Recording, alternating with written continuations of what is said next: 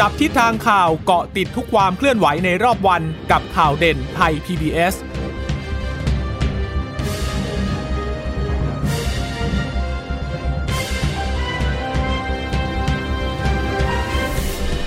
สวัสดีค่ะ สวัสดีค่ะ ตอนรับคุณผู้ฟังสู่ข่าวเด่นไทย PBS นะคะ เราพบกันเป็นประจำทุกวันจันทร์ถึงศุกร์บ่ายๆแบบนี้ค่ะ อัปเดตข้อมูลข่าวสารที่เกิดขึ้นในรอบวันกับดิฉันจีราชาตาเอี่ยมรัศมีและคุณพึ่งนภาคล่องพยาบาลค่ะ ค่ะ สวัสดีคุณฟังทุกท่านด้วยนะคะ ที่รับฟัง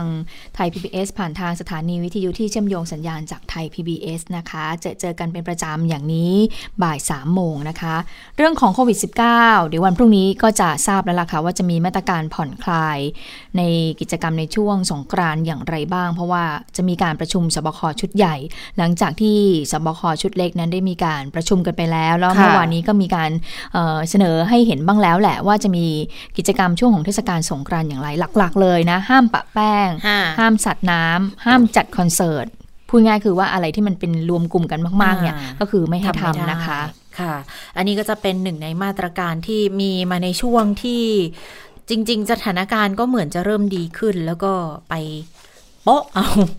ตรงที่ตลาดบางแคขึ้นมาอีกนะคะ แล้วกลายเป็นว่าตอนนี้สถานการณ์ชักเริ่มไม่แน่นอนแล้ว เพราะว่าการกระจายตัวมันพบในหลายพื้นที่เพิ่มมากขึ้นนะคะ ขณะที่ในกรุงเทพมหานครเองเนี่ย จุดแรกที่บางแคเสร็จแล้วก็มาเจอตรงสถานที่กักของคนแรงงานข้ามชาติอีก อันนี้ใกล้สถานีไทย PBS เลย ก็คือข้างหลังเนี่ยค่ะ ตอนแรกก็เอ๊ะอยู่ตรงไหนนะ สถานที่กักย่านบางเขน ตอนหลังก็เริ่มบอกว่าที่สโมสรตำรวจ อ้าวข้างบ้านเรานี่นะอืมแต่ว่าเขาจัดเป็นสัดเป็นส่วนก็ไม่ได้เอ่อคือรถไม่ได้ว่าเสี่ยงอันตรายอะไร เพราะว่าอยู่ในสถานที่คือก็ อยู่ในพื้นที่กักอะแหละปกติเนี่ยคนแถวนี้หรือว่าพนักงานไทย PBS ก็จะมีการขับรถเนี่ยวนๆไปอยู่ข้างหลังตรงสโมสรตำรวจอยู่แล้วนะคะก็จะผ่านบริเวณนั้นบ้างนะคะแต่ดูโดยรวมแล้วเนี่ยก็ไม่น่าจะมีผลกระทบออกมาออกมาพื้นที่ด้านนอก เพราะว่าเขามีการจัดการได้ดีพออยู่แล้วนะคะปกติเขาก็มีการกันพื้นที่เอาไว้อยู่แล้วนะคะค่ะก็เป็นอีกจุดหนึ่งนะคะ นั่นก็คือบริเวณพื้นที่บางเขนเนี่ยแล้วก็ เหมือนตัวเลขมันก็จะค่อยๆ ทรงๆ อยู่นะคือคือไม่ไม่ได้เพิ่มมากไปกว่านี้ ยังไม่พบว่ามีเจ้าหน้าที่ติดเชื้อ คนที่ติดเนี่ย ส่วนใหญ่ก็จะเป็นคนที่อยู่ในที่กัก อาจจะด้วยสถานที่มันก็คงไม่ได้กว้างขวางมากนักนะคะ ดังนั้นก็อพอกักอยู่ในนั้นแล้วก็เลยมีโอกาสที่จะได้รับเชื้อเข้าไปด้วยนะคะ จากคนที่กักอยู่ในบริเวณเดียวกันเนี่ยค่ะและที่ถูกกักตัวอยู่ที่ตมบางเขนก็ส่วนใหญ่ก็เป็นแรงงานข้ามชาติ ก็คือเมียนมาลาวกัมพูชานี่แหละที่พบว่าเข้าเมืองโดยผิดกฎหมายมาก็เลยมาอยู่ที่นี่ก็มีการไปตรวจหาเชื้อแล้วก็พบเดี๋ยวออพอสักพักหนึ่งพอเขาอยู่แล้วเราเราก็รักษาเขาไปด้วยเนี่ยนะคะ หลังจากนั้นเราก็ต้องผลักดันเขากลับประเทศนะคะ แต่ทีนี้มาดูสถานการณ์ในบ้านเราวันนี้ตัวเลขไม่ได้พุ่งสามหลักให้ตกใจเหมือนเมื่อวานนี้นะคะ วันนี้ก็เลยเหลือเพียง 2 หลักเท่านั้นนะคะ เป็นผู้ติดเชื้อรายใหม่ 92 คน ก็แบ่งเป็นผู้ติดเชื้อ จากระบบเฝ้าระวังและระบบบริการ 64 คน และมาจากการค้นหาผู้ติดเชื้อเชิงรุกในชุมชน 14 คนนะคะคะแล้วก็เป็นผู้ที่เดินทางมาจากต่างประเทศ ผ่านการคัดกรอง แล้วก็เข้าสถานกักกัน 14 คนนะคะก็มาจากต่างประเทศทำให้ตอนนี้ตัวเลขยืนยันผู้ติดเชื้ออยู่ที่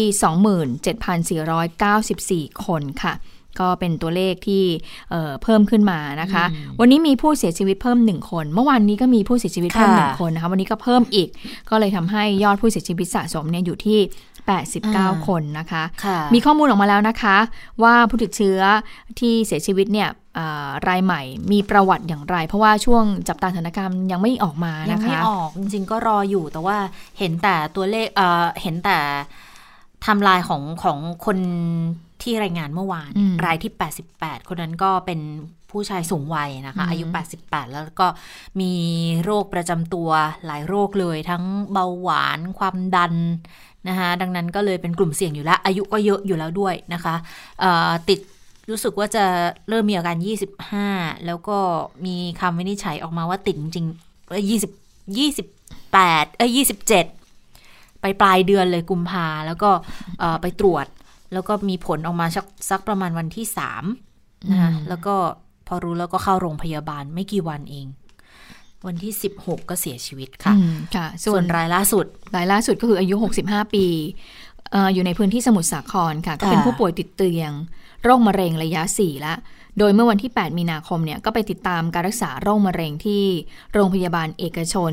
ต่อมา 15 มีนาคมก็เข้ารักษาที่โรงพยาบาลด้วยอาการไข้สูงหายใจเหนื่อยต่อมาก็มีอาการแย่ลงนะคะ วัดสัญญาณชีพไม่ได้ แล้วก็เสียชีวิตในวันเดียวกัน แพทย์เลยสงสัยก็เลยไปตรวจดูหาเชื้อโควิด -19 ผลตรวจยืนยันว่า พบเชื้อค่ะ ดังนั้นเนี่ยส่วนใหญ่ผู้ที่เสียชีวิตส่วนใหญ่ก็จะมีโรคประจำตัวทั้งนั้นเลยนะคะดังนั้นต้องระวังสักเล็กน้อย ระวังเยอะๆเลยแหละสำหรับคุณพ่อคุณแม่ คุณปู่คุณย่าญาติผู้สูงอายุเราที่บ้านนะคะ ติดเชื้อขึ้นมาทีนี้ลำบากเลย เพราะว่าโรคประจำตัวก็ไปทำให้เหมือนกับ มันกำเริบขึ้นมาหรือว่ามันอาจจะทำให้รักษาไม่หายนะคะค่ะ แล้วคนนี้ดูดูแล้วมีความเป็นไปได้ว่าอาจจะติดจากโรงพยาบาลด้วยหรือเปล่าก็ไม่รู้นะ เพราะว่าเขาเป็นผู้ป่วยติดเตียง ผู้ป่วยติดเตียงก็แสดงว่าเขาไม่ได้ไปไหนมาไหนอยู่แล้วอะค่ะ แล้วมีแค่การออกไปโรงพยาบาลเพื่อไปติดตามการรักษามะเร็งเนี่ยแปลว่าร่างกายก็ต้องอ่อนแออยู่แล้ว แล้วก็โรงพยาบาลก็ทราบกันอยู่แล้วว่ามันเป็นพื้นที่ที่แหล่งรวมโรคอยู่แล้วแหละเพราะว่า คนเจ็บไข้ได้ป่วยก็ไปรวมกันอยู่ที่นั่นเยอะ เป็นทั้งที่รักษาแล้วก็เป็นแหล่งที่อาจจะรับเชื้อมาเพิ่มด้วยนะคะ ก็เลยอันนี้มีความเป็นไปได้เหมือนกัน แต่มันน่ากลัวตรงที่พอเป็นแล้วค่อนข้างที่จะถ้าใครที่อ่อนแออยู่แล้วเนาะก็ปุบปับมากเลยนะคะ พอยืนยันเชื้อปุ๊บก็เสียชีวิตในวันเดียวกันเลย อันนี้ก็เป็นอีกหนึ่งความเสี่ยงที่จะเกิดขึ้นนะสำหรับคนที่อยู่ในกลุ่มเสี่ยงอยู่แล้วด้วยนะคะ ดังนั้นถ้าใครอยู่ในพื้นที่เสี่ยงแล้วก็มีโอกาสได้ฉีดวัคซีนก่อนก็ น่าจะเข้ารับการฉีดวัคซีนด้วยนะคะค่ะ ติดตามสถานการณ์โลกนิดหน่อยค่ะ ผู้ติดเชื้อสะสมอยู่ที่ 121 ล้าน8แสน หนึ่งร้อยี่สิบเอ็ดล้านแปดแสนคนนี่ฉันเห็นตัวเลขเยอะแล้วก็สับสนนะคะ ตาลายเหมือนกันนะเนี่ยนะคะเออพรุ่งนี้แล้วพรุ่งนี้น่าจะแตะที่ 122 ล้านตัวเลขรวมไปแล้วกันนะคะ เสียชีวิตตอนนี้ก็อยู่ที่ 2 ล้าน6แสนคนสหรัฐอันดับ 1 อันดับ 2 บราซิล อันดับ 3 อินเดียนะคะ แต่ว่าถ้าดูจากอันดับ 2 และอันดับ 3 ก็เริ่มขยับกันมากขึ้นละ เพราะปกติเนี่ยเท่าที่ฉันติดตามดูเนี่ยจะห่างกันแค่ประมาณ เออหลักแสนหลักหมื่นเท่านั้นนิดหน่อย แต่ว่าตอนนี้นี่ก็ห่างกันค่อนข้างที่จะเยอะทีเดียวนะคะ ก็ห่างกันเป็นแสนแล้วแหละนะคะไทยเนี่ยยังอยู่ที่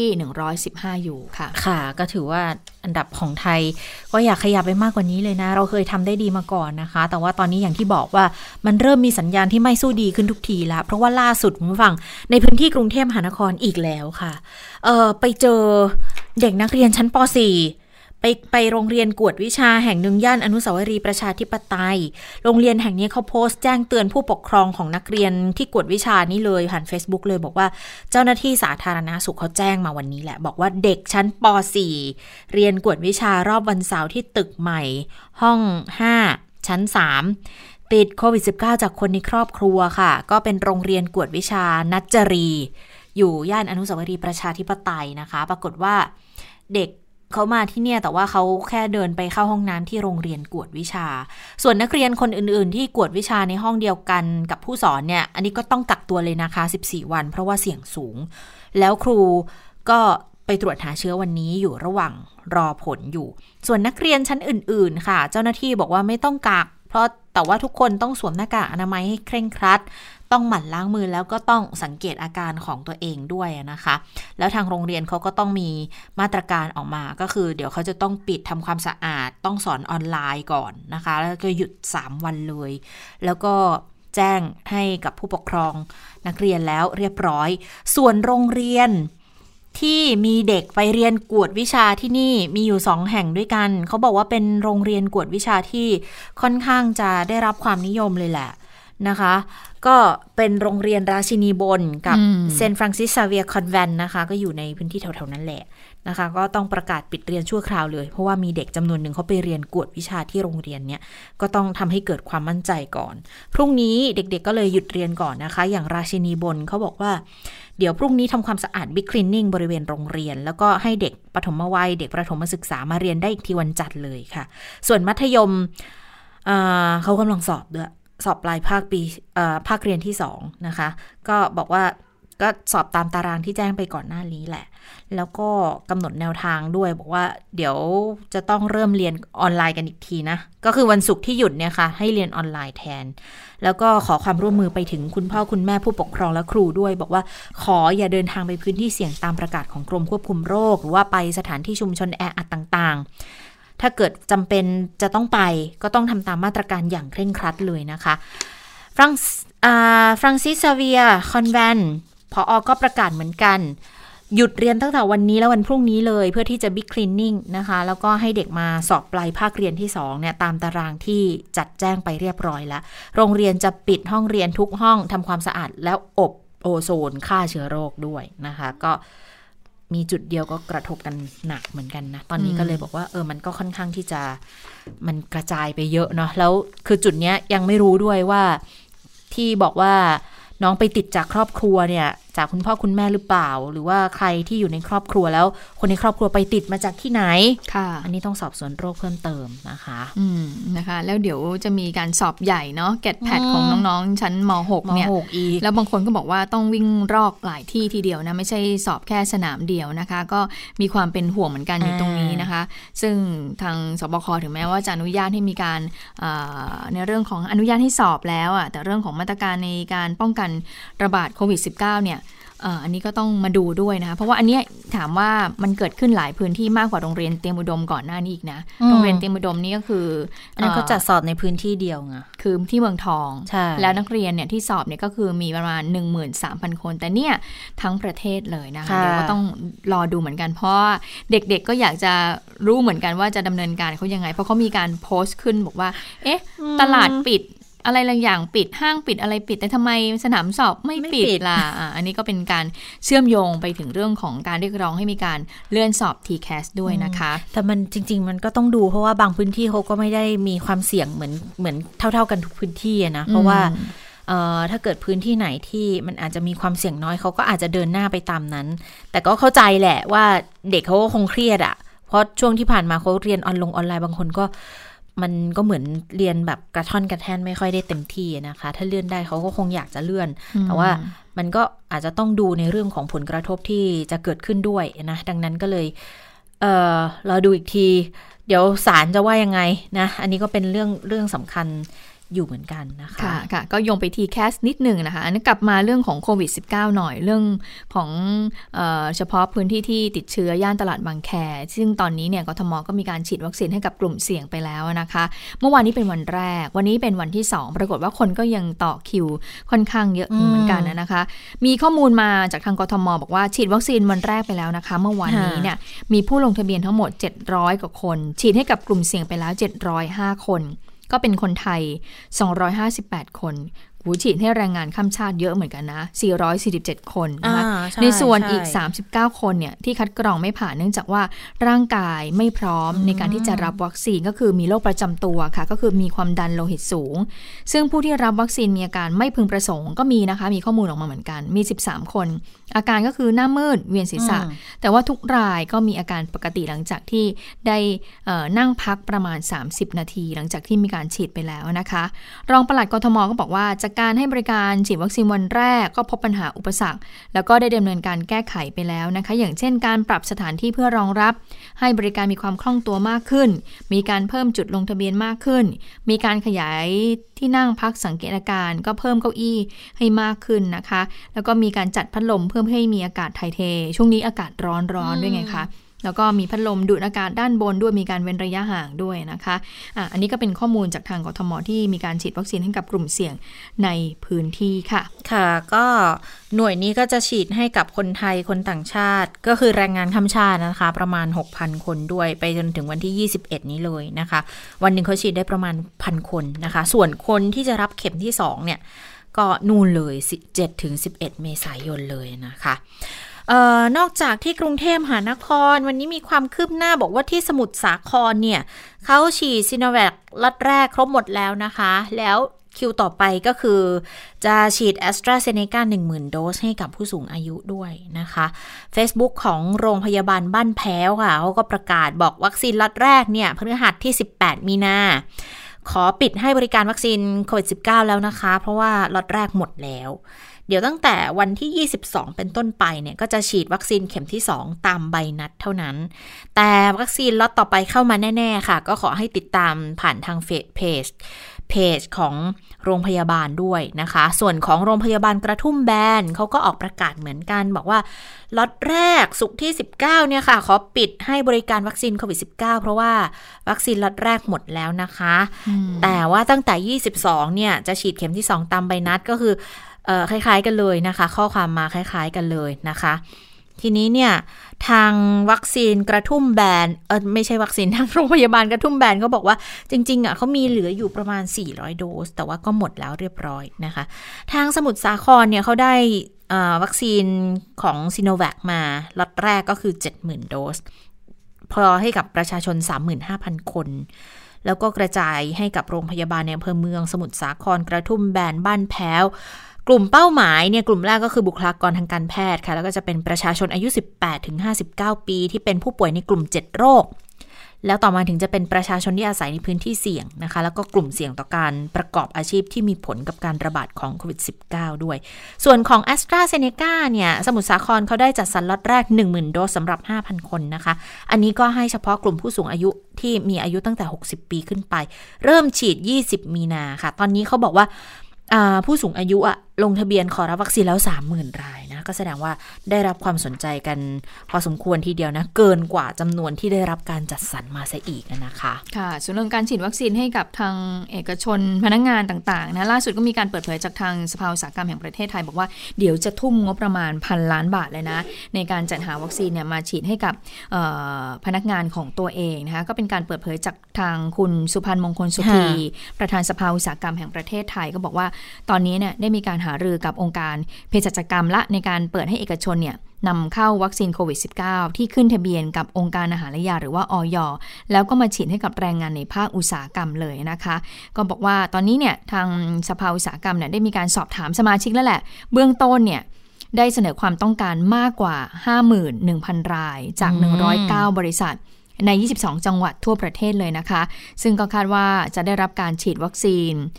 ในสถานที่ที่ภาครัฐนั้นจัดเตรียมให้ในระยะแรกเดือนมิถุนายนแล้ว อันนี้ก็น่าจะเป็นไทม์ไลน์อีกอีกอันหนึ่งที่น่าสนใจก็คือว่าจะฉีดให้กับทางแรงงานในภาคอุตสาหกรรมนะคะ ในเดือนมิถุนายนนี้ ก็เป็นวัคซีนจากที่เราคุยกันแล้วค่ะ ก็คือจากซีโนแวคจากจีนที่ทางองค์การเภสัชกรรมได้ไปสอบถามความประสงค์จากทางโรงพยาบาลเอกชน จากภาคเอกชนต่างๆนะคะว่ามีความต้องการที่จะวัคซีนมากน้อยแค่ไหน และเมื่อรวบรวมได้ รัฐบาลก็จะไปพูดคุยกับทาง บริษัทจากจีนนะคะ เพื่อที่จะสั่งซื้อเข้ามานะคะ อันนี้ก็ได้มีการสอบถามไปเบื้องต้นแล้วก็เยอะอยู่ทีเดียวนะคะห้าหมื่นหนึ่งพันกว่ารายค่ะ ค่ะ แต่ทีนี้มันก็มีอยู่นิดนึงตรงที่ทางคุณอนุทินเนี่ย วันนี้ก็ออกมาให้สัมภาษณ์เหมือนกัน เกี่ยวกับเรื่องของวัคซีนซีโนแวคที่จะเข้ามาล็อตต่อไปเนี่ยแปดแสนโดสจากจีนนะคะ ก็บอกว่า 20 มีนาทางการจีนรับปากมา บอกว่าจะได้วันนี้ แต่ตัวคุณอนุทินบอกว่า ไม่กล้าพูดคำว่าแน่นอน จนกว่าของอาจจะส่งขึ้นเครื่องบินตอนนี้ไม่กล้าพูดแล้วคือไม่กล้าพูดแล้วไม่ชัวร์แล้วไม่ไม่เชิงว่าไม่ชัวร์แต่ว่าขอยังไม่พูดจนกว่าของจะโหลดขึ้นเครื่องบิน ทีนี้ล็อตนี้ค่ะเขาก็บอกว่าบอกถึงความเป็นไปได้ที่จะให้บริการฉีดนอกสถานพยาบาล แต่ก็ต้องอยู่ภายใต้การควบคุมดูแลของทีมแพทย์นะคะ มียา มีอุปกรณ์เพื่อความปลอดภัย ส่วนตัวคุณอนุทินน่ะบอกว่าเข็มที่ 2 เดี๋ยวจะฉีดวันที่ 22 นี้ โดย 17 สวอปมาแล้วไม่พบเชื้อ แต่ว่ายังไม่ได้ตรวจเลือดเพื่อหาภูมิคุ้มกัน แต่ทีนี้เนี่ยค่ะเขามีการสอบถามบอกว่าตอนนี้มีโรงพยาบาลเอกชนเขาสั่งซื้อวัคซีนจากองค์การเภสัชกรรม ที่เป็นตัวแทนผู้นำเข้าวัคซีนอยู่ตอนนี้ค่ะ แล้วมีโรงพยาบาลเอกชนบางแห่งออกมาระบุตัวเลขการสั่งจองวัคซีนอย่างชัดเจนเลย คุณอนุทินบอกงี้บอกว่า เป็นไปไม่ได้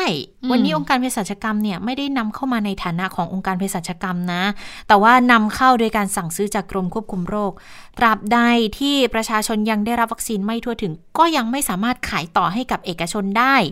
คนไทยต้องได้รับให้ครอบคลุมทั่วถึงก่อน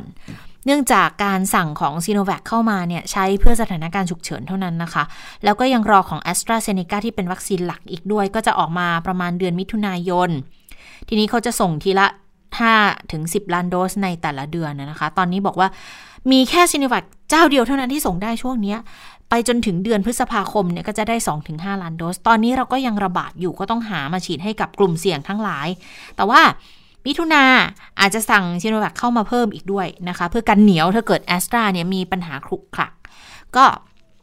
คิดว่าไม่น่ามีปัญหานะคะ แต่ทีนี้ผู้สื่อข่าวก็เลยถามต่อบอก อ้าวงั้นการที่เอกชนจะนำเข้าได้ก็ต้องหลังมิถุนาหรือเปล่า คุณอนุทินก็เลยบอกงี้ ถ้าเอกชนไปเจราจาหาซื้อได้ ก็ต้องเอามาขึ้นทะเบียนนำเข้ามาเลย แต่ผู้ผลิตเขาไม่ขายให้ เขาต้องการให้รัฐบาลรับหน้ามาก่อนระยะแรก องค์การเภสัชกรรมเนี่ยในสายตาของผู้ผลิตเป็นตัวแทนภาครัฐ เพราะเป็นรัฐวิสาหกิจ แต่ที่ยังไม่ขายให้เอกชน เพราะว่าตอนนี้มันอยู่ในประกาศเงื่อนไขใช้วัคซีนในสถานการณ์ฉุกเฉิน ความรับผิดชอบจึงมีจำกัดค่ะ ก็ต้องขายให้กับรัฐบาล มันมันเหมือนเป็นการเฉลี่ยความเสี่ยงนะว่ารัฐบาลก็ต้องรับไปส่วนหนึ่งด้วย ทางบริษัทก็ต้องรับมาส่วนหนึ่งด้วย คือถ้ามีเหตุไม่ไม่พึงประสงค์อันใดก็ตาม ก็รัฐบาลเป็นคนรับผิดชอบดูแลละแต่ทีนี้เรื่องของการกระจายวัคซีนเนี่ย ถ้ากระจายให้ประชาชนเพียงพอแล้ว แล้วเอกชนยังต้องการก็สั่งซื้อจากองค์การเภสัชกรรมได้ แต่ถ้าเกิดผลอะไรขึ้น ต้องไม่เรียกร้องอะไรจากองค์การเภสัชกรรมนะแบบนี้ยอมรับได้ไหม ทีนี้ก็เลยชักจะงงแล้วว่าอ่าแล้วอย่างแล้วสรุปอย่างสอทเขาจะเอาเข้ามาได้หรือเปล่า ไม่ได้เขาเข้ามาเองไม่ได้ยังไงเขาต้องผ่านองค์การเภสัชกรรมผ่านองค์องค์การเภสัชกรรม แต่ว่ารัฐมนตรีก็บอกว่าก็ยังซื้อไม่ได้จนกว่าจะกระจายให้กับประชาชน ได้เพียงพอก่อนนะคะ ตรงนี้ก็เลยยังยังสับสนอยู่เกี่ยวกับขั้นตอนนะ แล้วที่สำคัญก็คือบอกว่าเดือนหน้าจะอาจจะเริ่มฉีด นอกพื้นที่โรงพยาบาลได้ด้วย แต่ว่าต้องอยู่ภายใต้การควบคุมอีกต่างหากนะคะก็เลยฉีดให้ใครอะไรยังไง ก็เห็นบอกว่าทาง ภาคเอกชนเนี่ยเขาก็อยากให้ทางถ้าเกิดว่าเขาได้วัคซีนมาแล้วจากองค์การเภสัชกรรมเขาก็อยากจะให้ทางเจ้าหน้าที่รัฐเนี่ยเออไปไปฉีดให้ที่กับโรงงานเลยนะคะ เพื่อลดการเคลื่อนย้ายแล้วก็จะได้ดูแลง่ายด้วยนะคะค่ะดิฉันก็ไม่เข้าใจก็ยังงงยังเกิดความงุนงงในทางปฏิบัติอยู่ในความหมายของคุณอนุทินอาจจะหมายถึงว่าเอกชนเอกชนนำเข้ามาเองหรือเปล่า ซึ่งถ้าเอกชนนำเข้ามามันจะต้องขึ้นทะเบียนกับทางออยอยู่แล้ว ซึ่งตอนนี้ยังไม่สามารถที่จะทำได้ เพราะว่าทุกวันนี้ที่เข้ามาเนี่ยก็เป็นแบบภาวะฉุกเฉิน โดยผ่านหน่วยงานของรัฐและองค์การเภสัชกรรมก็ถือว่าเป็นเจ้าหน้าที่หรือเป็นตัวแทนหน่วยงานของรัฐที่ไปติดต่อ ซื้อขายจากทางบริษัทจีนนะคะ แล้วเราก็มีความประสงค์ไปแล้วเราก็เปิดเปิดกว้างไงองค์การเภสัชกรรมก็เลยสอบถามว่าอ้าวใครสนใจบ้างต้องการบ้าง เมื่อรวบรวมได้แต่ตะกี้พอ แต่ตะกี้ที่ที่คุณอนุทินพูดก็เหมือนในลักษณะที่บอกว่าจะไปซื้อมาได้ยังไง ไปซื้อต่อจากเภสัชกรรมได้ยังไง เพราะตอนนี้เป็นการใช้ฉุกเฉินอีก ก็เลยทนนี้แหละก็เลยเอาสรุปยังไงกันแน่ หรือว่าที่สำรวจนี่คือสำรวจความต้องการก่อน แล้วจะได้จริง ๆ ก็อาจจะต้องหลังมิถุนายอย่างที่ผู้สื่อข่าวถามอีกหรือเปล่า ใช่ไงก็คือเข้าใจตามนั้น แต่ตอนนี้เอกชนก็ออกมาพูดเยอะมาหลายวันแล้วนะ พูดมาสองสาวันแล้วนะ บอกว่าจะได้แล้วจะได้แล้ว เดี๋ยวเขาควักเงินซื้อเองมันก็เลยกลายเป็นทำให้เกิดความสับสน เราก็สับสนด้วยประชาชนก็สับสนด้วยนะคะแต่ว่าก็ อย่างนี้เบื้องต้นก็คือว่าถ้าวัคซีนจากซิโนแวคตามไทม์ไลน์ที่รัฐบาลประกาศมาเลย เดี๋ยวเดือนเมษายนเข้ามาอีก800,000 โดสอันนั้นน่าจะเป็นการฉีดเข็มที่ 2 ให้กับประชาชนที่ฉีดไปก่อนหน้านี้ แล้วอาจจะฉีดเพิ่มเติมเข็มแรกให้กับกลุ่มเสี่ยงเป้าหมายต่อๆมา หลังจากนั้นเดี๋ยวเดือนเมษายนก็จะเข้ามาอีกก็ของซีโนแวคจีน และเริ่มเดือนเดือนพฤษภาคมนี่แหละ เป็นต้นไปที่จะเข้ามาจากแอสตราเซเนกาละ เริ่มเข้ามามากขึ้นก็น่าจะมีการกระจายวัคซีนให้กับประชาชนครอบคลุมมากยิ่งขึ้นแล้วกัน เบื้องต้นเราเอาข้อมูลแค่นี้ก่อนละกันนะคะตามตามไทม์ไลน์เดิมก่อนกันแล้วกันนะคะ ค่ะ มาดูเรื่องของการจัดกิจกรรม ช่วงเทศกาลสงการจริงๆเนี่ยเป็นเป็นความหวังของภาคเศรษฐกิจเลยนะ ที่อยากให้มีการจัดกิจการกิจกรรมกันเกิดขึ้น กลับมาเปิดได้ตามปกติ เพื่อที่จะให้เศรษฐกิจนั้นมันฟื้นตัว แต่พอมาเจอสถานการณ์เรื่องของการระบาดในพื้นที่จังหวัดสมุทรสาครแล้วก็ตามมาด้วยล่าสุดเนี่ยในพื้นที่ตลาดย่านบางแคเนี่ยก็มีความเป็นกังวลเหมือนกันว่าเอ๊ะไอตัวเลขที่เราตั้งตั้งไว้เนี่ยต้นปีที่ว่ามันน่าจะดีขึ้นจะดีขึ้นเนี่ยไม่รู้ว่ามันจะจะดีขึ้นจริงไหมเป็นไปตามนั้นหรือเปล่านะคะ ล่าสุดค่ะทางประธานที่ปรึกษาศูนย์พยากรเศรษฐกิจและธุรกิจมหาวิทยาลัยหอการค้า ก็มีการเปิดเผยถึงดัชนีความเชื่อมั่น หอการค้าไทยในเดือนกุมภาพันธ์ ได้ไปสำรวจธุรกิจภาคต่างๆ ค่ะ ในช่วง 22-26 กุมภาพันธ์ก็พบว่า ดัชนีความเชื่อมั่นหอการค้าไทยก็อยู่ที่ 29.6 นะคะนี่เดือนกุมภาพันธ์นะคะ ลดลงต่อเนื่องเลย เป็นเดือนที่ 3 แล้วก็ต่ำสุดด้วยค่ะ ในรอบ 26 เดือน นับจากเริ่มทำการสำรวจปี 2562 มานะคะ โดยผู้ประกอบการก็มีความเชื่อมั่นในปัจจุบันเนี่ยลดลงต่อเนื่องเป็นเดือนที่ 3 แล้วอยู่ที่ 20.1 แต่ผู้ประกอบการก็มีความเชื่อมั่นในอนาคตที่ดีขึ้นอีกครั้งในรอบ 2 เดือนนะคะ ก็มาอยู่ที่ 39.1 โดยผู้ประกอบการก็ยังกังวลด้านบริโภค ด้านการลงทุน ด้านการท่องเที่ยวการค้า แล้วก็บริการอยู่นะคะ อันนี้ก็เป็นสิ่งที่ได้มีการสำรวจเอาไว้ นอกจากนั้นทางคุณอาจารย์ธนวัฒน์พรมวิชัยก็บอกว่า ผู้ประกอบการก็มีข้อเสนอแนะต่อภาครัฐด้วย4เรื่อง เรื่องแรกเร่งฉีดวัคซีนให้กับประชาชนนะคะ เรื่องที่ 2 คือส่งเสริมขับเคลื่อนเศรษฐกิจในประเทศ อย่างที่ 3 คือสร้างสภาพแวดล้อมที่เอื้ออำนวยต่อการลงทุน และ 4 ก็คือเร่งฟื้นเศรษฐกิจของประเทศ เพื่อลดปัญหาการตกงานแล้วก็เลิกจ้างจากนี้ พอมาเจอสถานการณ์โควิดสิอีกตอนนี้ยังไม่ได้พูดเรื่องของการเลิกจ้างงานเลยนะคุณจิตตาแต่จริงๆมันปัจจุบันนี้มันมีอยู่นะค่ะก็คือก่อนหน้านี้ก็ยังไม่ดีขึ้นสักเท่าไหร่ มันเริ่มฟื้นแต่มาเจออีกรอบก็เหมือนกับฝังกลบกันอีกทีหนึ่งนะคะ กว่าจะฟื้นขึ้นมาก็ไม่รู้เหมือนกันว่ามันฟื้นหรือไม่ฟื้นนะคะ แต่ว่าที่อาจารย์ธนวัฒน์พูดคือสำรวจผู้ประกอบการปรากฏว่ายังไม่รับรู้ว่าเศรษฐกิจฟื้นตัว ถึงแม้ว่ารัฐจะมีมาตรการกระตุ้นการใช้จ่ายผ่านโครงการคนละครึ่ง หรือว่าเราชนะนะคะ เม็ดเงินเนี่ยมันเข้าระบบเศรษฐกิจประเมินแล้วแสนกว่าล้านแล้วนะ แต่ก็เชื่อว่าหลังจากที่เริ่มฉีดวัคซีนแล้วก็ถ้าเปิดประเทศได้ในไตรมาสที่ 4 คือเริ่มให้นักท่องเที่ยวเข้ามาได้ในไตรมาสที่4เนี่ย ก็ก็น่าจะดีขึ้นนะคะ แต่ว่าตอนนี้มันยังไม่ค่อยมีความเชื่อมั่นหรอก เนื่องจากผู้ประกอบการก็ยังไม่เห็นความชัดเจนในแผนบริหารจัดการวัคซีน รายละเอียดจำนวนกลุ่มที่จะได้รับการฉีดที่นี้เอกชนเขาอยากเห็นก็คือความเชื่อมั่นต่อแผนการฉีดวัคซีน และมาตรการรองรับการท่องเที่ยว หลังจากที่ต่างประเทศเขาฉีดกันมากขึ้น จนเดินทางท่องเที่ยวได้แล้วนะคะอันนี้ก็เลย กลายเป็นอีกประเด็นหนึ่งแต่ทีนี้ เรื่องสงกรานหลังจากที่เมื่อวานก็ชัดเจนแล้วล่ะว่าไม่ได้เล่นสัตว์น้ำแน่ ๆ นะคะ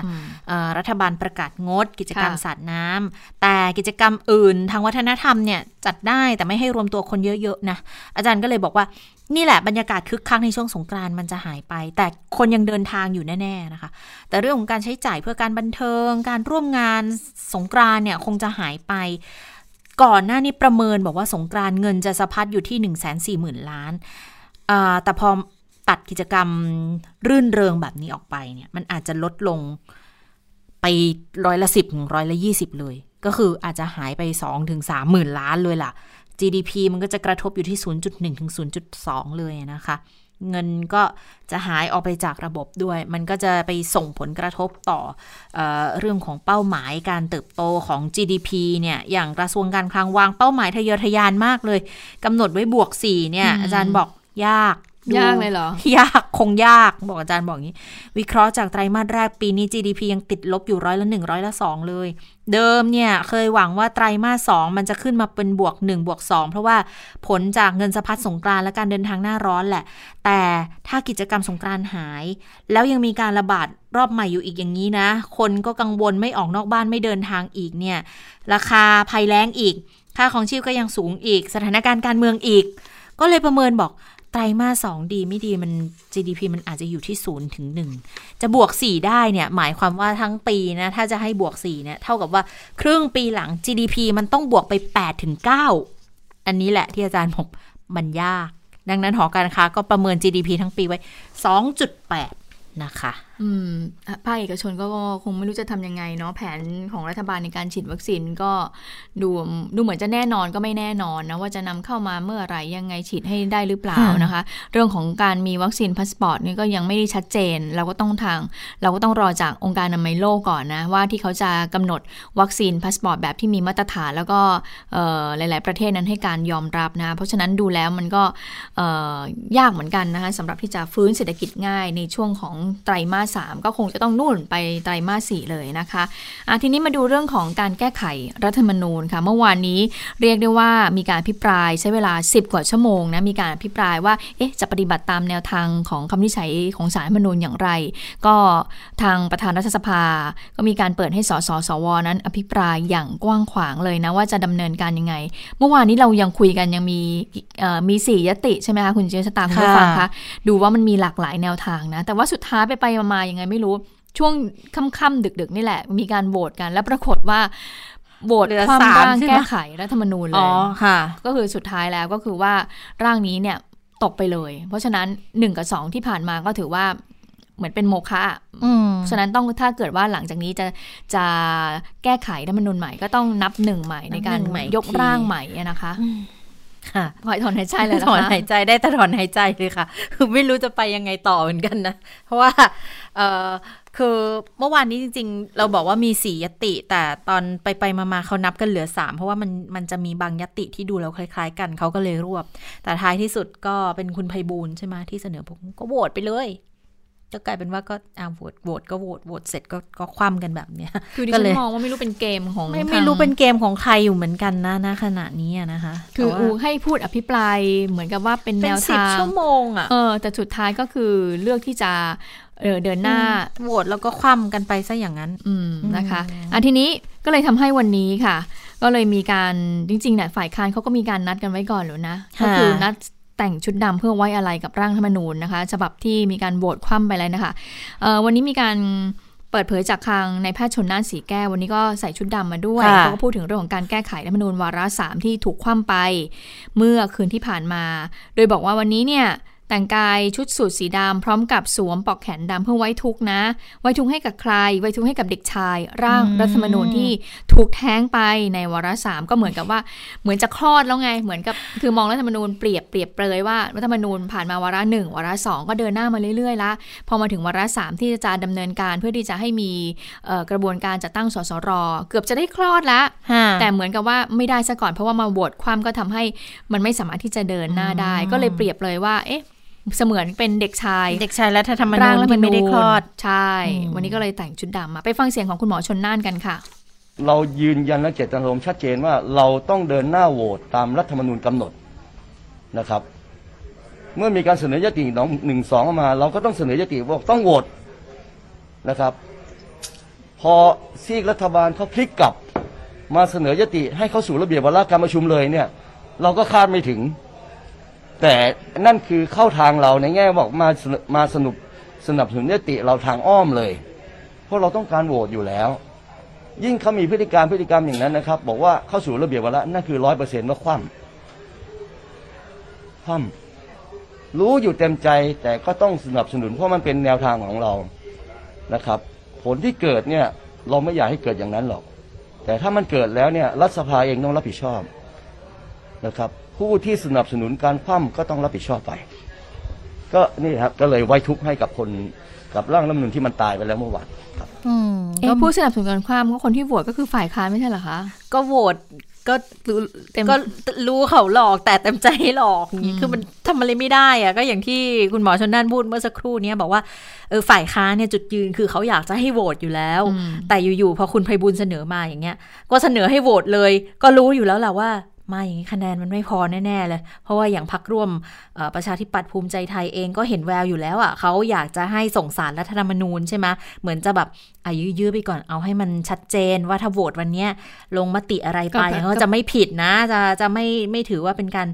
ละเมิดคำสั่งศาลนะ หรือไม่อย่างไรนะคะ ก็ก็เลยพอเสนอมาแบบนี้เอาโหวตโหวตก็โหวตพอโหวตมาเสียงมันก็หลุดลุ่ยอย่างที่เห็นนั่นแหละ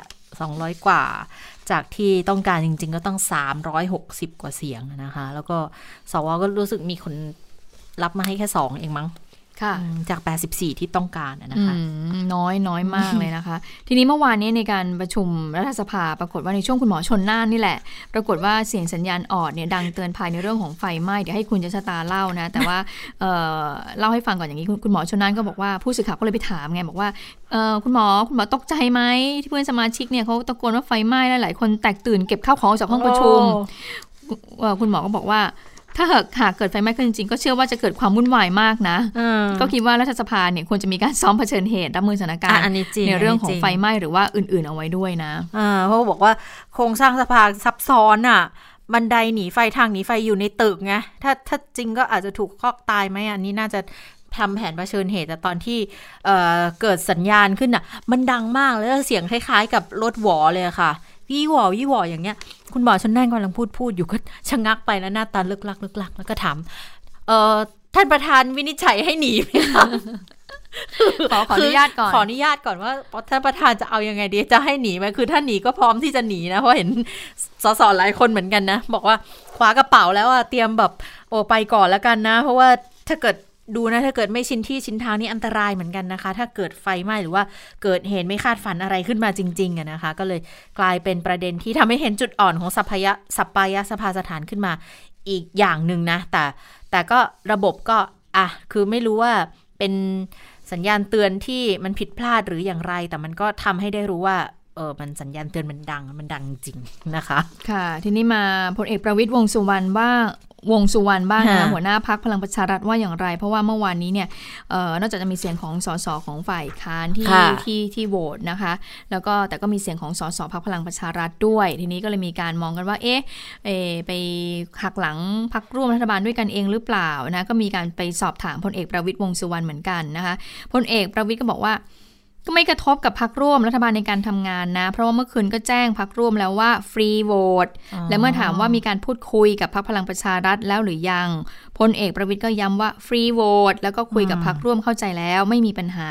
เพราะปล่อยให้มีการฟรีโหวตไปฟังเสียงของพลเอกประวิทย์ในเรื่องของการเอ่อยืนยันว่าไม่มีรอยร้าวหลังจากที่โหวตรัฐธรรมนูญตกไปค่ะ ไม่มีไม่มีหักหลังแล้วนะไม่มีหรอกแล้วการที่เขาบอกใน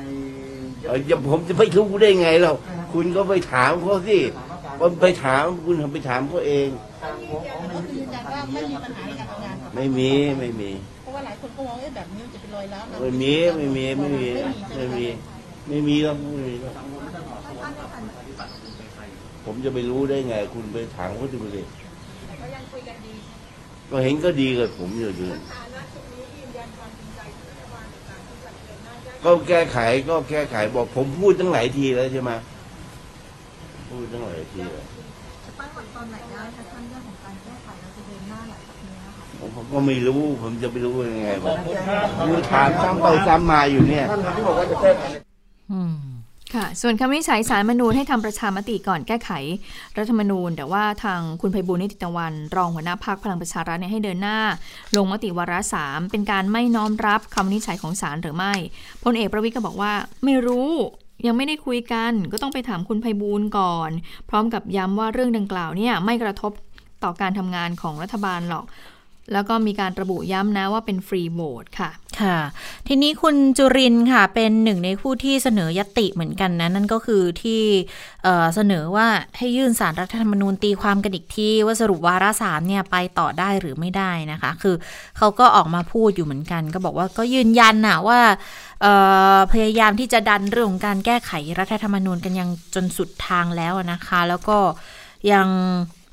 หวังที่จะจับมือเพื่อที่จะสะดอกกุญแจมาตรา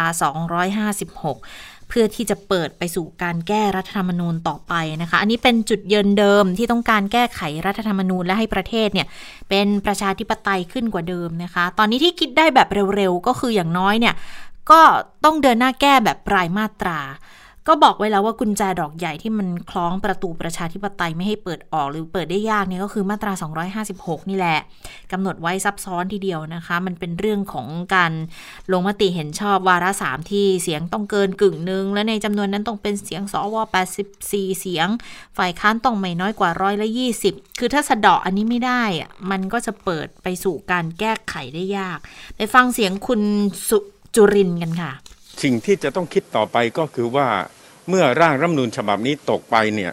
ความคิดความอ่านในเรื่องการแก้ไขรัฐมนูญของพรรคประชาธิปัตย์หมดสิ้นไปหรือไม่ก็ขอเรียนว่าเรายังยืนอยู่ในจุดเดิม นั่นก็คือต้องการเห็นการแก้ไขรัฐธรรมนูญเดินหน้าต่อไป เพื่อพาประเทศไปสู่ความเป็นประชาธิปไตยยิ่งขึ้น ซึ่งเป็นเรื่องที่มีความจำเป็นอย่างยิ่งอ่าสำหรับอนาคตการเมืองของประเทศไทยนะครับ เพราะฉะนั้น เราก็ต้องมานั่งคิดถัดจากนี้ว่าจะต้องแก้รัฐธรรมนูญในรูปแบบไหนอย่างไร อย่างน้อยที่คิดได้เร็วๆ ตอนนี้ก็คือว่า ต้องเดินหน้าแก้ไขรัฐธรรมนูญรายมาตรา แล้วก็ต้องย้อนกลับไปสิ่งที่ผมและพรรคประชาธิปัตย์ได้พูดไว้ตั้งแต่เบื้องต้นนะครับว่ารัฐธรรมนูญฉบับนี้มีอุปสรรคสำคัญอันหนึ่งก็คือมีกุญแจดอกใหญ่ คล้องประตูประชาธิปไตยไว้ไม่ให้สามารถเปิดออกไปได้ รือว่าเปิดยากมากนั่นก็คือมาตรา 256 ในเรื่องของการแก้ไขรัฐธรรมนูญ ซึ่งมีวิธีการที่กำหนดไว้ซับซ้อนมาก แต่ทีนี้เนี่ยการที่จะแก้ไขได้เนี่ยมันก็ต้องขึ้นอยู่กับเสียงสนับสนุนต่างๆนะคะ แล้วเรื่องของการที่จะเดินหน้าแก้ไขรายมาตรานี้เนี่ยคุณจุรินก็บอกแล้วบอกว่า คือพักประชาธิปัตย์เสียงเดียวก็คงไม่พอหรอก แค่จะยื่นยติแก้ไขรัฐธรรมนูญรายมาตราก็ยังยากเลย ผู้สื่อข่าวก็เลยถามบอกว่า แล้วมันจะมีผลต่อการทบทวนท่าทีในการร่วมรัฐบาลไหมหัวหน้าพักก็เลยบอกอย่างนี้ค่ะ บอกว่า เอ่อพักประชาธิปัตย์ตอบคนเดียวไม่ได้ ไม่ใช่แปลว่าไม่มีอำนาจนะ แต่ว่าประชาธิปัตย์เนี่ยไม่มีคนใดคนหนึ่งตอบได้ ทุกคนก็ทราบดีอยู่แล้ว แต่ณนาทีนี้คิดว่าคงต้องดูในเรื่องของการแก้รัฐธรรมนูญ ต้องคิดต่อในเรื่องแก้รัฐธรรมนูญ แล้วก็ต้องหารือกับพักร่วมว่าจะแก้รัฐธรรมนูญเนี่ย รูปแบบใดรูปแบบหนึ่ง ความเห็นของประชาธิปัตย์ชัดเจนอย่างที่พูดไปแล้วด้วยนะคะอืมค่ะมาดูพักภูมิใจไทยอีกหนึ่งอ่าพักนะที่ก็ยืนยันก่อนหน้านี้เหมือนกันนะคะ ว่าจะต้องแก้ไขรัฐธรรมนูญนะคะ แต่ว่าในช่วงของการประชุมสภาเมื่อวานนี้นะคะในช่วงประมาณเวลา3ามทุ่มนะคะ ซึ่งก็เป็นการประชุมร่วมกันของสสและสวปรากฏว่าสสพักภูมิใจไทยเนี่ย walk out ไม่ขอร่วมโหวตด้วย โดยคุณชาดาไทยเศษสสอุทัยธานีพักภูมิใจไทยก็ลุกขึ้นนะคะก่อนที่จะเดินออกจากห้องประชุมว่า ไม่ขอร่วมสังฆกรรมกับพวกช่อฉนศรีธนนชัย โกหกปริ้นปล้อนนะ จากนั้นค่ะ สสพักภูมิใจไทยก็พากันเดินออกจากห้องประชุมทันที ขณะที่คุณชวนหลีกภัย ประธานรัฐสภาก็ได้ดำเนินการลงมติต่อไปนะคะปรากฏว่าเรื่องนี้ก็มีการมองกันว่า เอ๊ะเป็นการเล่นละครหรือเปล่าของคุณชาดา เพราะว่ามันไม่ใช่มีแค่คุณชาดาคนเดียวแต่ว่าพักภูมิใจไทยทั้งพักไปเลยทั้งเนี่ยพักเลยเออไม่ได้มีการร่วมโหวตในวาระสามนี้เลยนะคะ เรื่องนี้คุณชาดาว่ายังไง คุณชาดาบอกว่าเหตุการณ์ที่เกิดขึ้นเนี่ย ทำให้เห็นเจตนาชัดเจนของแต่ละฝ่ายนะ ซึ่งใครที่ไม่ต้องการให้แก้ไขรัฐธรรมนูญก็ต้องไปตอบประชาชนเอาเอง เพราะว่าเดินหน้าแก้ไขกันมาเป็นปีๆ แล้วก็เสียงงบประมาณเป็นจำนวนมาก แต่ก็ไม่ทราบล่วงหน้าเรื่องของการเปลี่ยนเกมการโหวตรัฐธรรมนูญ เพราะว่าเป็นการเสนอกลางอากาศ นอกจากยติที่เสนอมา 3 ยติก่อนหน้านี้แล้ว และการทำงานของพรรคร่วมต่อจากนี้ไปก็คาดว่าน่าจะมีผลกระทบด้วยนะคะอันนี้เรื่องนี้คุณสมาชิกของพรรคภูมิใจไทยพูดนะคะ ทีนี้ผู้สื่อข่าวก็เลยถามต่อ จะผิดมารยาทหรือเปล่า แล้วจะต้องไปทบทวนเรื่องของร่วมรัฐบาลหรือเปล่าคะ คุณชดาก็บอกว่าอันเรื่องนี้เนี่ยเป็นเรื่องของคุณอนุทิน หัวหน้าพักแล้วก็เลขาธิการพักคือคุณศักดิ์สยามนะคะค่ะจะเป็นคนตัดสินใจ ซึ่งเป็นคนละเรื่องกันค่ะ ค่ะ ทีนี้ถ้าเกิดว่ามาดูทางคุณอนุทินเนี่ยเขาว่ายังไงนะคะ คุณเอ่อคุณอนุทิน ค่ะ ก็ได้ให้ความเห็นเอาไว้เหมือนกันนะคะ บอกว่าคือจริง ๆพักอะก็ไม่ได้คิดว่า จะลงมติอยู่แล้วอะนะคะ ไปฟังเสียงคุณอนุทินกันค่ะ ผมว่าวอล์กตามท่านจาดา ท่านจาดาท่าน ผมเพิ่งดูคลิปเมื่อเช้านะครับ ก็เราเรามีเจตนารมณ์ชัดเจนแล้วว่าเราเราจะไม่เอ่อลงมตินะครับ เพราะว่ามันจะเป็นการขัดต่อคำพิพากษา แต่เรื่อง walk out นี่ คงคงไม่ใช่เชิง walk out ท่านชาดาพูดแล้วก็ walk แล้วก็เดินออกมา คนอื่นเขาก็เดินตามออกมา เพราะว่าเราเราจะไม่ไม่ไม่แสดงความเห็นอยู่แล้ว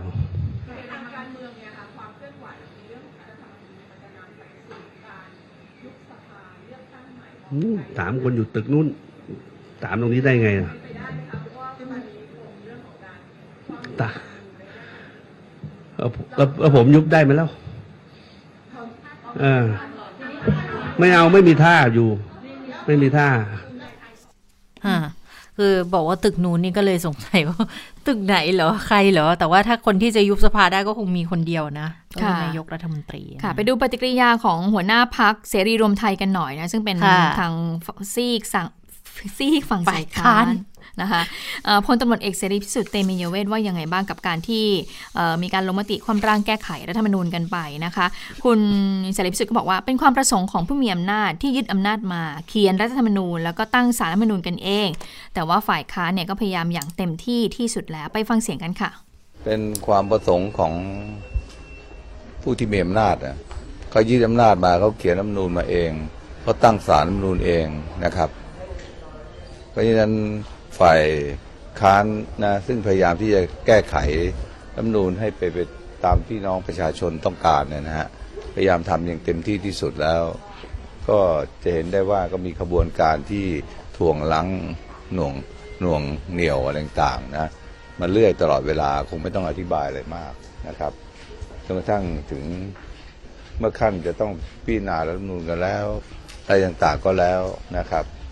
ก็ตีรวนจนกระทั่งเอาอำนาจของเราไปให้ศาลรัฐมนูญตีความ แล้วก็รู้อยู่ว่าศาลนูญใครตั้งใช่ไหมฮะเพราะฉะนั้นก็เป็นไปตามที่เขาต้องการที่ไม่ต้องการ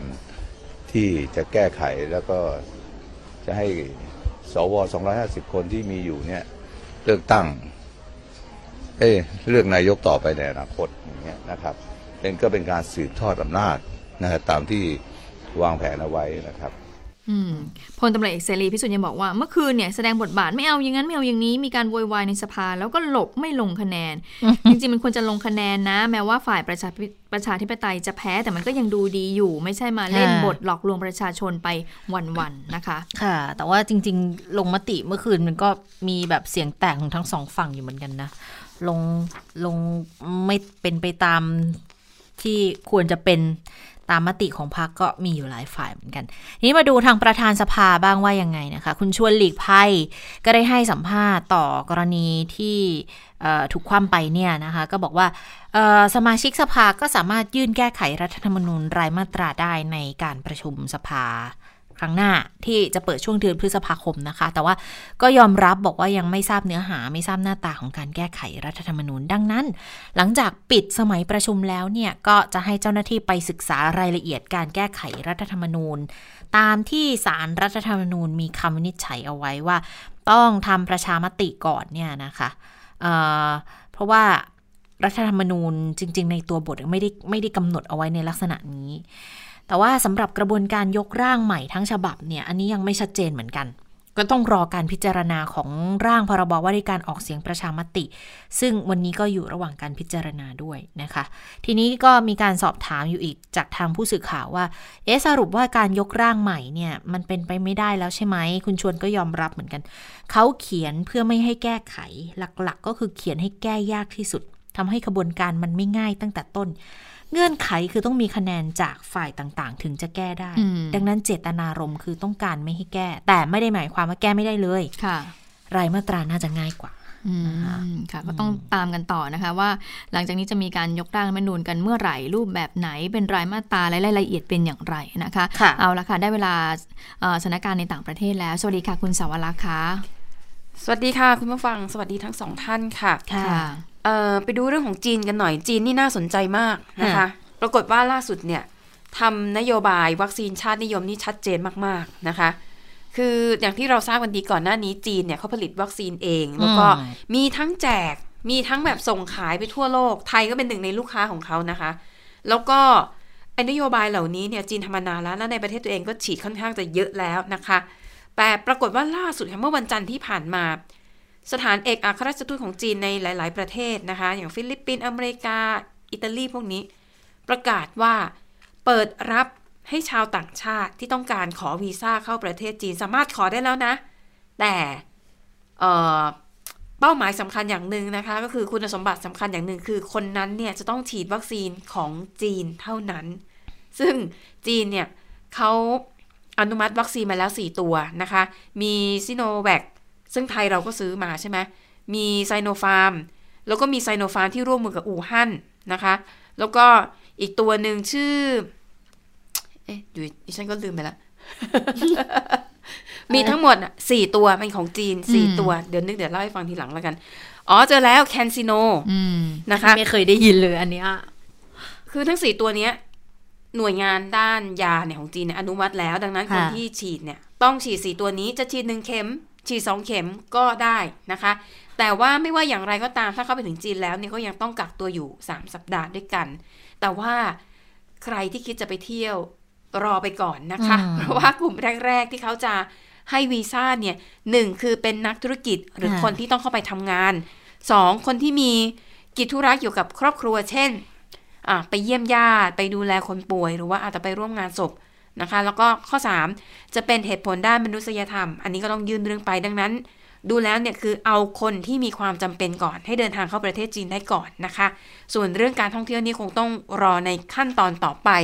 ซึ่งหลายฝ่ายก็มองว่าอ้าวทำอย่างนี้เลือกปฏิบัติหรือเปล่า เพราะว่าตอนนี้หลายประเทศก็ฉีดวัคซีนแล้ว แต่อาจจะมีวัคซีนจากชาติตะวันตก จากอเมริกาเนี่ยฉีดไปแล้วอย่างนี้ก็ใช้ไม่ได้สิก็บอกอืมก็ก็คงตามนั้นแหละ คือ ในแถลงการของสถานทูตจีนไม่ได้ให้เหตุผลว่า ทำไมถึงต้องเป็นวัคซีนจีน แต่เราอ่านเราก็เข้าใจได้แหละนะ ว่าเขาก็คงอยากจะส่งเสริมวัคซีนของเขาเองนะคะ แต่ไม่ใช่แค่จีนสหภาพยุโรปก็ทำเหมือนเหมือนกันนั่นแหละ เพียงแต่ว่า วัคซีนที่สหภาพยุโรปทำที่อนุมัติเนี่ย คือมีของอเมริกาด้วยนะคะ มีของอะมีโมเดอร์นามีไฟเซอร์ มีแอสตราเซเนกานะคะ มีของจอร์นสันแอนด์จอร์นสัน คือมีทั้งของยุโรปแล้วก็อเมริกาค่ะแต่ไม่มีวัคซีนของจีน ไม่มีวัคซีนของรัสเซียรวมอยู่ด้วยนะคะ แต่ก็เอาล่ะเขาก็มีเหตุผลของเขานะคะ ว่าอ่าเป็นยาที่เขาผ่านการทดสอบแล้วเออสำนักงงานยายุโรปทดสอบแล้วเชื่อมั่นได้ปลอดภัยมีประสิทธิภาพนะคะ แต่ว่าในส่วนของยุโรปเนี่ยเขาเรียกว่า Green Pass Green Pass อันนี้จะให้เฉพาะพลเมืองของ 27 ประเทศในยุโรปเท่านั้น เป้าหมายก็คือเพื่อให้สมาชิกใน 27 ประเทศ สามารถเดินทางไป ไปมาหาสู่กันได้อย่างเสรีโดยไม่ต้องกักตัว อังกฤษไม่เกี่ยวนะคะ อังกฤษเนี่ยออกไปแล้ว อังกฤษนี่ก็คือเหมือนกับเป็นอีกส่วนหนึ่งเลยไม่ได้ไม่ได้เกี่ยวข้องอะไรกับเรื่องนี้นะคะอ่าดังนั้นนี่ก็สะท้อนให้เห็นแล้วนะคะว่า ประเทศไหนประเทศนั้นกลุ่มไหนกลุ่มนั้นก็พยายามที่จะกระตุ้นการเดินทางการท่องเที่ยวของตัวเองนะคะ อย่างในยุโรปเนี่ยเขาตั้งเป้าที่จะทำตอนนี้กำลังพิจารณาอยู่ จะต้องให้ทั้ง 27 ประเทศเนี่ย มีฉันทามติร่วมกันในข้อตกลงที่กำลังหารือกันอยู่ อยากจะให้เสร็จโดยเร็วที่สุด เพราะว่า เดือนมิถุนายนถึงสิงหาถึงสิงหาคมนี้ มันเป็นฤดูร้อนของยุโรป เป็นช่วงทองของการท่องเที่ยว ก็เลยคิดว่าถ้าทำเสร็จก่อนหน้านั้น ช่วงฤดูร้อนเนี่ยคนก็จะได้เดินทางท่องเที่ยว จะได้กระตุ้นเศรษฐกิจสักทีนะคะ โดยเฉพาะอย่างยิ่งประเทศที่พึ่งพารายได้จากการท่องเที่ยวเป็นหลัก อย่างกรีซอย่างสเปนอย่างเงี้ย นะคะเขาก็คาดหวังกับเออ Green Pass ของสหภาพยุโรป และหลังจากนี้คุณผู้ฟังจะได้ยินการทำอะไรในลักษณะเนี้ยอาจจะเป็นประเทศหรือเป็นกลุ่มประเทศนะคะทำขึ้นมาคือต้องขยายจากใกล้บ้านตัวเองก่อนนั่นแหละนะคะ ส่วนเรื่องของวัคซีนแอสตราเซเนกานะคะ ล่าสุดองค์การอนามัยโลกก็ยังคงยืนยันค่ะว่า ควรจะฉีดวัคซีนแอสตราเซเนกาต่อไป เนื่องจากพบว่ามันมีประโยชน์มากกว่าความเสี่ยงนะคะ แล้วก็แน่ ๆ ก็คือฉีดวัคซีนแล้วเนี่ยช่วยลดความเจ็บป่วยรุนแรง ลดการเข้ารักษาตัวในโรงพยาบาล คือดีกว่าไม่ฉีดอะไรเลยนะคะ แล้วก็แอสตราเซเนกาเนี่ยเอออย่างที่เล่าไปให้ฟังแล้วว่าหนึ่งเป็นวัคซีนที่ราคาถูกกว่าคู่แข่งหลายตัว จัดเก็บง่ายขนส่งง่ายนะคะ แล้วก็โควัคเนี่ยเขาก็ใช้ตัวนี้ด้วย ดังนั้น ก็ขอให้ฉีดกันต่อไปนะคะ แล้วองค์การอนามัยโลกเนี่ยก็ยังมีข้อสังเกตด้วยนะคะว่าออขออภัยองค์การอุตุนิยมวิทยาโลกนะคะ ตั้งข้อสังเกตว่าในอนาคตเนี่ยโควิด -19 มันจะกลายเป็นโรคประจำฤดูกาลนะคะเอ่อแล้วก็บอกว่าสภาพอากาศเนี่ยไม่น่าจะเป็นปัจจัยที่มีผลต่อการแพร่ระบาดนะคะ เพราะว่าแม้บางประเทศที่อากาศค่อนข้างร้อนหรือว่าอุ่นๆเนี่ย ก็ยังมีอัตราการติดเชื้อ ไม่ได้แตกต่างไปจากประเทศในแถบอากาศหนาวสักเท่าไหร่นะคะะดังนั้นก็เตรียมตัวรับมือไว้ ดังนั้นถ้ามีวัคซีนแล้วมีโอกาสได้ฉีดก็เขาก็แนะนำให้ฉีด เพราะว่าคงจะอยู่กันไปอีกนานนะคะค่ะ อย่างที่บราซิลนี่เขาบอกว่าตอนนี้สถานการณ์วิกฤตมากนะ โรงพยาบาลห้อง ICU ต่างโอ้ๆเต็มหมดแล้ว อะไรนะ ระบบสาธารณสุขจะล่มสลายแล้วใช่ไหมใช่ค่ะ ดังนั้นตอนนี้อิตาเอ่อในบราซิลไม่มีทางเลือกนะ ต้องใช้มาตรการควบคุม ขั้นเด็ดขาดเท่านั้นไม่งั้นเอาไม่อยู่จริง ๆนะคะ ส่วนองซานซูจีล่าสุดค่ะ โดนเพิ่มข้อหาอีกแล้วนะ คือล่าสุดเนี่ยนะคะสถานีโทรทัศน์เมียวดีเนี่ยได้เผยแพร่คลิปวิดีโอของนักธุรกิจชาวเมียนมาคนหนึ่งออกมาให้สัมภาษณ์ ยอมรับสารภาพว่าเขาเนี่ยจ่ายเงินสินบนให้กับองซานซูจีในช่วงหลายปีที่ผ่านมาเป็นเงินรวม 16 ล้าน5แสนบาท ไม่นับรวมกับข้อกล่าวหาก่อนหน้านี้นะ ที่มีคนออกมาบอกว่า จ่ายสินบนให้ซูจี 18 ล้านบาท นั่นอีกกรณีหนึ่ง คือสองกรณีนี้รวมกันเนี่ย ถ้าเป็นไปตามข้อกล่าวหา เท่ากับซูจีรับเงินสินบนไป 30 ล้านกว่าบาทเลยนะคะ อะแล้วก็จะโดนข้อหาล่าสุดก็คือนี่แหละค่ะ รับสินบนแล้วก็ทุจริตอืมเออ ก็ว่ากันไปเรื่อยๆนะคะ ไม่รู้คือคือนักธุรกิจจะบอกว่าเขาไม่รับสินบนได้ไหมอะ ไม่รู้อะก็ตั้งข้อสังเกตค่ะเฉยปิดท้ายไปดูข่าวขำๆนะคะ ที่ประเทศไต้หวันค่ะ บอกว่าตอนนี้นะคะ จู่ๆก็มีคนหลายร้อยคนค่ะแห่ไปขอเปลี่ยนชื่อ เปลี่ยนชื่อให้มีคำว่ากุ้ยหยูซึ่งมันแปลว่าปลาแซลมอน สาเหตุก็เพราะว่าตอนนี้มันมีร้านอาหารญี่ปุ่นทำแคมเปญว่าถ้าใครมีชื่อในบัตรประชาชนที่มีความหมายว่าแซลมอนๆให้กินฟรีอย่างเงี้ยเหรอบวกเพื่อนอีกห้าคนโอ้ยตายแล้วตายโปรโมชั่นเนี้ยมีวันพุธกับพฤหัสสองวัน คนก็เลยแห่กันไป เพื่อหวังจะได้ใช้แคมเปญนี้ หลายคนบอกว่าให้เพื่อนไปด้วยไงแล้วก็เวียนกันฮะวันนี้ฉันใช้สิทธิ์เธอ ตอนเช้าเธอใช้สิทธิ์ฉัน ตอนเย็นฉันใช้สิทธิ์เธอพอกินอิ่มอะไรเสร็จแล้วก็กลับไปเปลี่ยนชื่อเหมือนเดิมทำไมเป็นเปลี่ยนง่ายๆอย่างนี้นะทางการไต้หวันเนี่ยเขาให้เปลี่ยนชื่อได้แค่สามครั้ง แต่เจ้าหน้าที่บอกโอ้อย่ามาเลยมันวุ่นวายมันมีเอกสารอะไร แล้วมันไม่ใช่เรื่องจำเป็นอืมไก่แค่กินฟรีเนี่ย ก็อะแต่วันนี้เวลาผ่านไปแล้วไง เพราะว่าวันนี้วันสุดท้ายที่ให้กินฟรี นะคะข่าวแปลกๆเอามาเล่าให้ฟัง อ่าโอเคค่ะ ทั้งหมดก็คือข่าวเด่นไทย PBS ในวันนี้นะคะ เราทั้ง 3 คนลาไปก่อน สวัสดีค่ะ สวัสดีค่ะ สวัสดีค่ะ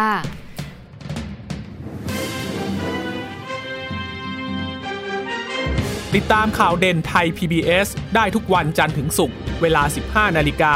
ทางไทย PBS Radio และติดตามฟังข่าวได้อีกครั้งทางไทย PBS Podcast